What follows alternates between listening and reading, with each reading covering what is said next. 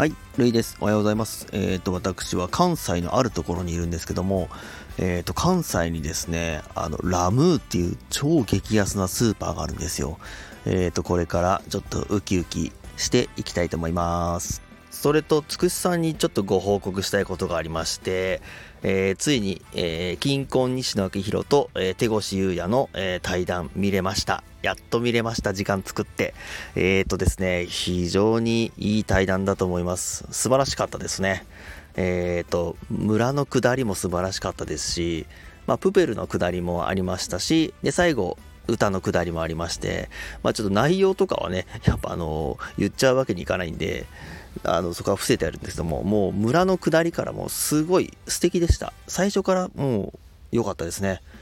で、まあ素敵な動画が見れたので、まあなんかあのね、このスタイフの配信ですごい素敵なこと言ってやろうかなと思ったけど、やっぱり何も思いつかない。思いつかないまま収録ボタンポチッと押してますっていうね、えーそんな私でございます。でも、よかったよっていうかね、あの、プペル、プペルなんですけど、実は私、プペル見たんですよ。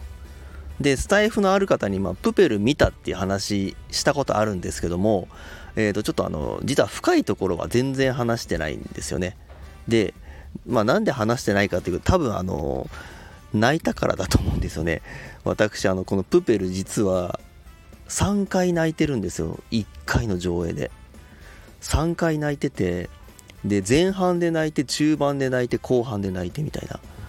で、しかも、あのーなんか、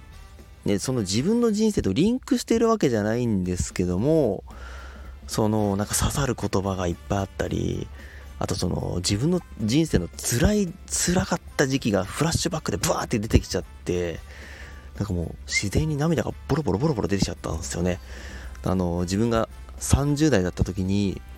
その現場で叩き上げで頑張って管理職になってうまくいかなくて鬱になってコロコロ転げ落ちて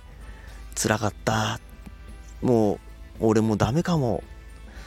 どうにかなっちゃうかも。っていうもうボロッボロだった時をすごい思い出しちゃって。でそこからねもう響くセリフがズバズバきてもうブワブワブワブワ泣いちゃって。うわ困っもうボロボロ泣いてる時にそのうちの娘とか息子とかも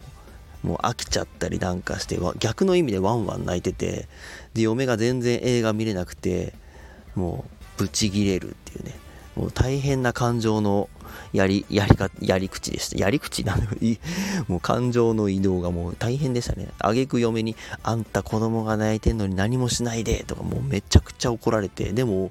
もう感動してボロボロ泣いててなんかもう動くに動けなくて。泣いてる姿見せらんないしどうしよう困ったな！みたいな。もうぐすんぐすいながらよしよしよしよしとかやってたんですよね。まあまあそんなプペル話は置いといて。まあぜひ見る機会あったらですねあの子供たちよりも私みたいなね年寄りの方がね結構ぶっ刺さる映画かもしれないですねはいまあそんなプペル話になっちゃいました。えーそんな感じで、つくしさんとても良かったです。ありがとうございました。えーそんな、